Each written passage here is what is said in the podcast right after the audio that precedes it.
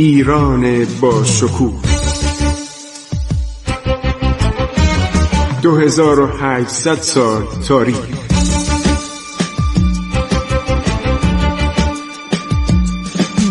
عبور از تاریخ.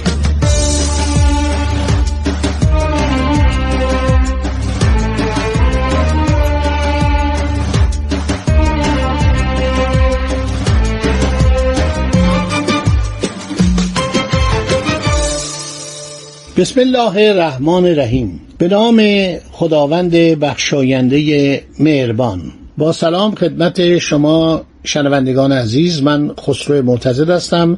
در برنامه عبور از تاریخ با شما صحبت می کنم نادر حرکت می‌کنه به طرف نواحی مغرب ایران. پس از اینکه شورش هرات رو در هم میشکنه و حالا دیگه شهرهای همدان کوکیلویه بیشتر شهرهای لرستان چون خرم آباد بروجرد و سنندج که اون موقع به سنندج می‌گفتن سنه. همینطور ناحیه اردلان ناحیه ساوج بلاغ مکری یعنی مهاباد مراغه و تبریز به خاک ایران برگشته. سپاهیان عثمانی دومشون رو کولشون گذاشتن رفتن استانبول اونجا هم شورش کردن پادشاه رو برکنار کردن وزیرش هم اعدام کردن و میگن مستقلات که به ما فروختید در آذربایجان عرض شود که سرزمین بیگانه رو سرزمین همسایه رو به ما فروختید پولش رو باید به ما پس بدید. خب نادر عرض شود که میره به طرف قندهار. حسین سلطان برادر محمود افغان فرمانروای عرض شود که قندهار بوده. نادر اون شهر رو محاصره می‌کنه. حسین سلطان برادر محمود افغان جنسش از برادرش خیلی بهتر بوده. رفتار نادر به گونه ای بود که ابتدا لشکری چهار هزار نفری از افغانها به ارتش او پیوست. همین افغانها که اومده بودن ایران مردم رو میکشتن اذیت می‌کردن جنگ می‌کردن جز ارتش نادر شدن. یعنی نادر سیاست تحبیب و داشت. دشمن رو به دوست تبدیل می‌کرد با محبت. همینطور با ابراز قدرت در هر حال افغانها یک لشکر چهار هزار نفری به نادر تسلیم می‌کنن و نفرات این لشکر میره بالا تا دوازده هزار نفر. در جنگ های زیاد آینده افغانها جز شجاعترین نیروهای او شناخته شده در نبرد بین النهرین. با دولت عثمانی نقش مهمی بر عهده گرفتند نادر یگانهایی از ترکمنها رو نیز به سپاه خودش ملحق می‌کنه. اینا خیلی نکات جالبی هستش که جانوس خانوی همه اینها رو شهر داده. همینطور آلمارای نادری و نیز جهانگشای نادری که کتابهای تاریخ رسمی نادرشاهی بوده.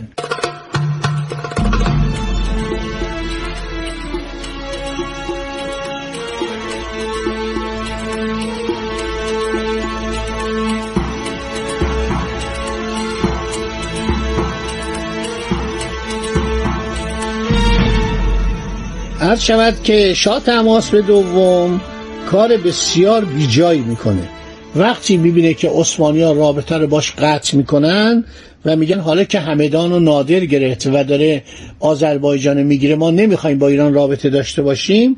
میگه خب منم مثل نادر یک فتوحاتی بکنم اسمم سر زبانها بیفته. محمد خان بلوچ عرض شود یکی از سرداران سابق محمود افغان که حالا به دربار ملحق شده بود به شاه میگه قربان شما راهی آذربایجان بشید.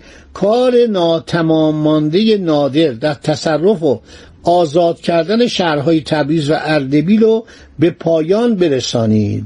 چون عثمانیا در حال فرار بودن به صورت سریع از همدان و کرمانشاه و تخلیه شهرهای لرستان و کوکلویه عرض شود که شاه تماس گفت خب الان وقتیه که من با یک سپاه هجده هزار نفر از اصفهان به فرماندهی شخص خودم و سپه سالاری محمد خان بلوچ راهی آذربایجان بشم. اینا حرکت می‌کنن.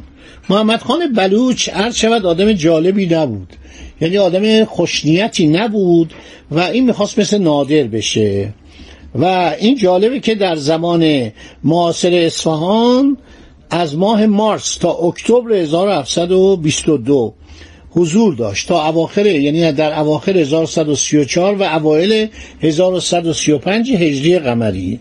در دوران اشرف مقامات مهمی چون بگلربگی فارس و سفارت دولت اشغالگر قلیجایی در ایران رو در باب عالی یعنی در استانبول به او واگذار کرده بودند.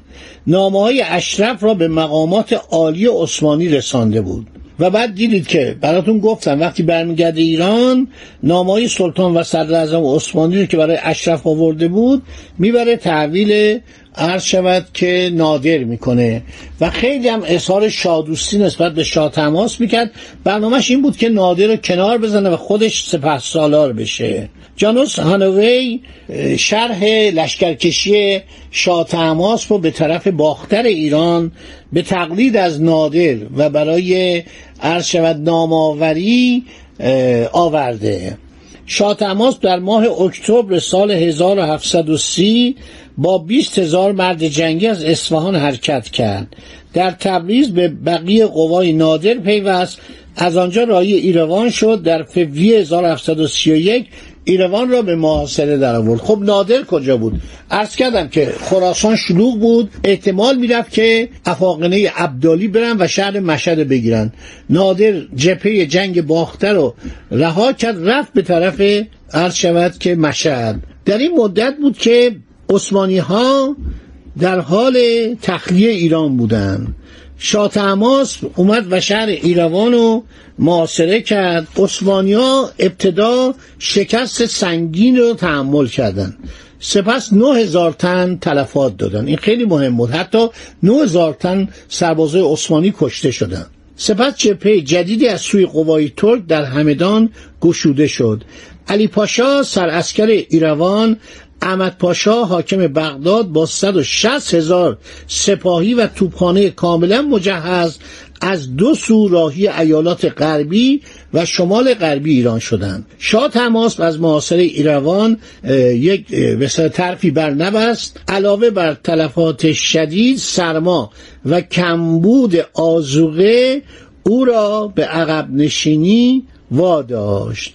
شاه تماس نتونست یعنی واقعا 18 روز بیشتر ایروان رو معاصره نکرده بود که به شاه تماس خبر دادن ترکا اومدن و خطوط مواصلاتیش رو قطع کردن.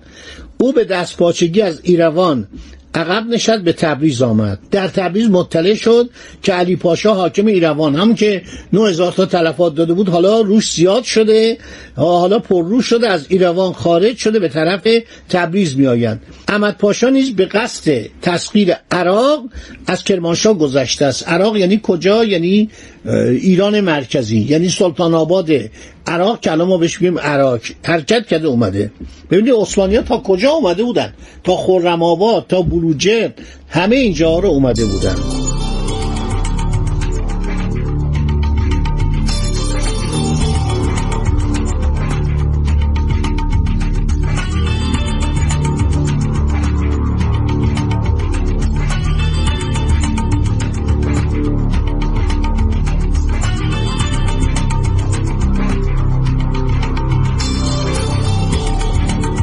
هر شود که در تبریز مطلع شد که علی پاشا حاکم ایروان از ایروان خارج شده به طرف تبریز میاد. احمد پاشا نیز به قصد تصویر عراق از کرمانشاه گذشته. 160 هزار سپاهی هم آماده کرده بودند. شاه تماس میره به مقابله احمد پاشا. جنگ در نزدیک همدان در می‌گیره. با آغاز جنگ سوار نظام ایران سه بار به سوار نظام عثمانی حمله می‌کنه و همه فکر میگردن که شاه تماس فاتح شده. ناگهان پیاده نظام منظم عثمانی با مقاومت خودش ابتدا پیاده نظام ایرانی رو از جلو بر میداره سپس کار سوار نظام ایرانی رو می‌کنه. اینا تعداد زیادی توپ داشتن و سپاهیان ایران رو درو می‌کردن. ما از لارنس لاکارد تاریخ نادرشاه داریم عرض شود نقل قول می‌کنیم. شاه تماس با سه هزار تن از سپاهیان خودش به معاصره میفته و به ناچار به قیمت دادن تلفات زیاد و گسیخته شدن نظم لشکرش فرار می‌کنه. از معاصره خودشو در میاره میره به طرف اصفهان. ببینید سردار نالایه چنین خفت و خاری ایجاد می‌کنه.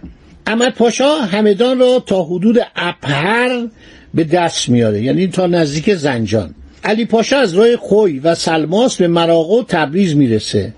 در قسمت جنوبی ایران خوزستان و هویزه را پادگان عثمانی مقیم عراق عرب تصرف می‌کنه. هانوی میگه که علت عمده که ارتش ایران ایروان رو رها کرد مسئله کمبود آزوقه بود. یک نیروی دیگر عثمانی به فرماندهی عبدالله پاشا کوپلو به کمک قوای عثمانی اومد.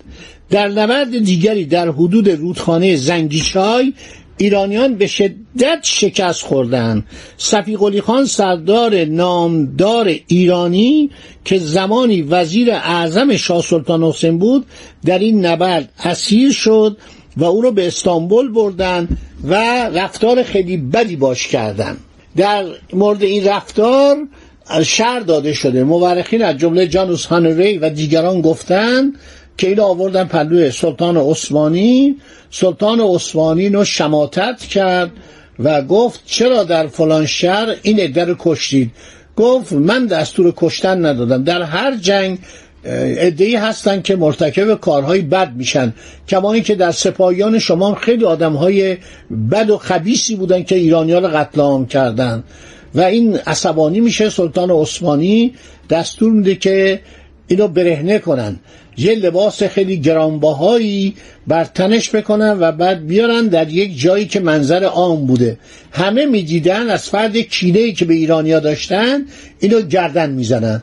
این مردانه در حالی که واقعا تا لحظه آخر مقاومت می‌کرد صفی قلی خان عرض شود که به سلطان عثمانی دشنام میده بهش پرخاش می‌کنه و سرش می‌برن و جنازش عرض شود که جلوی سکهای وحشی میندازن. این به اصطلاح سرداران بزرگ ما نمی‌شناسیم. گردن زدن صفی قلی خان که در این باره همه رو نوشتن. جانوس هانوی نوشته عرض شود که محمد کازم نوشته مهدی استرابادی. این دو نفر اخیر مورخین بزرگ اصر نادرشاه بودند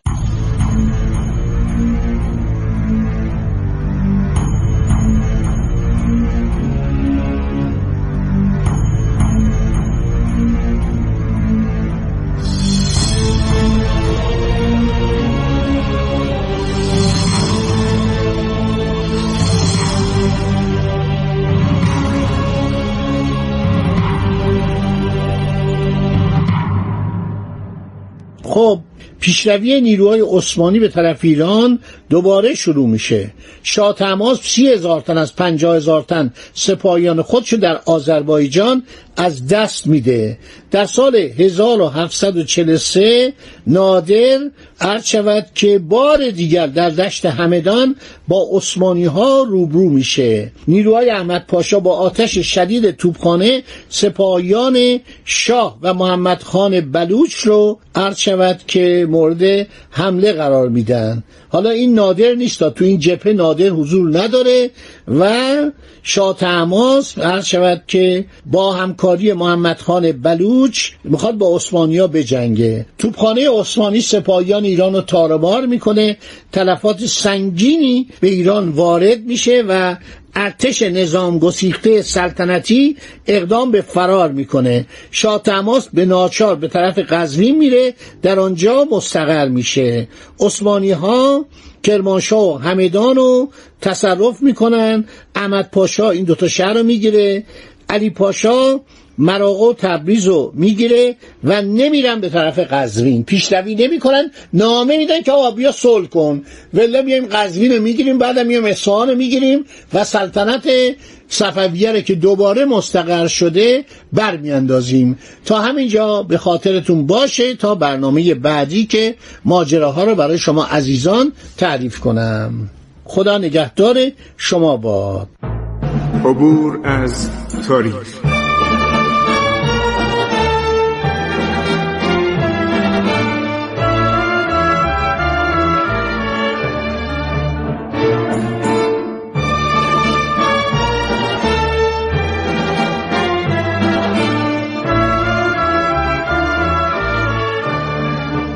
ایران با شکوه. 2800 سال تاریخ. سرگذشت ایران ما به روایت خسرو معتزد.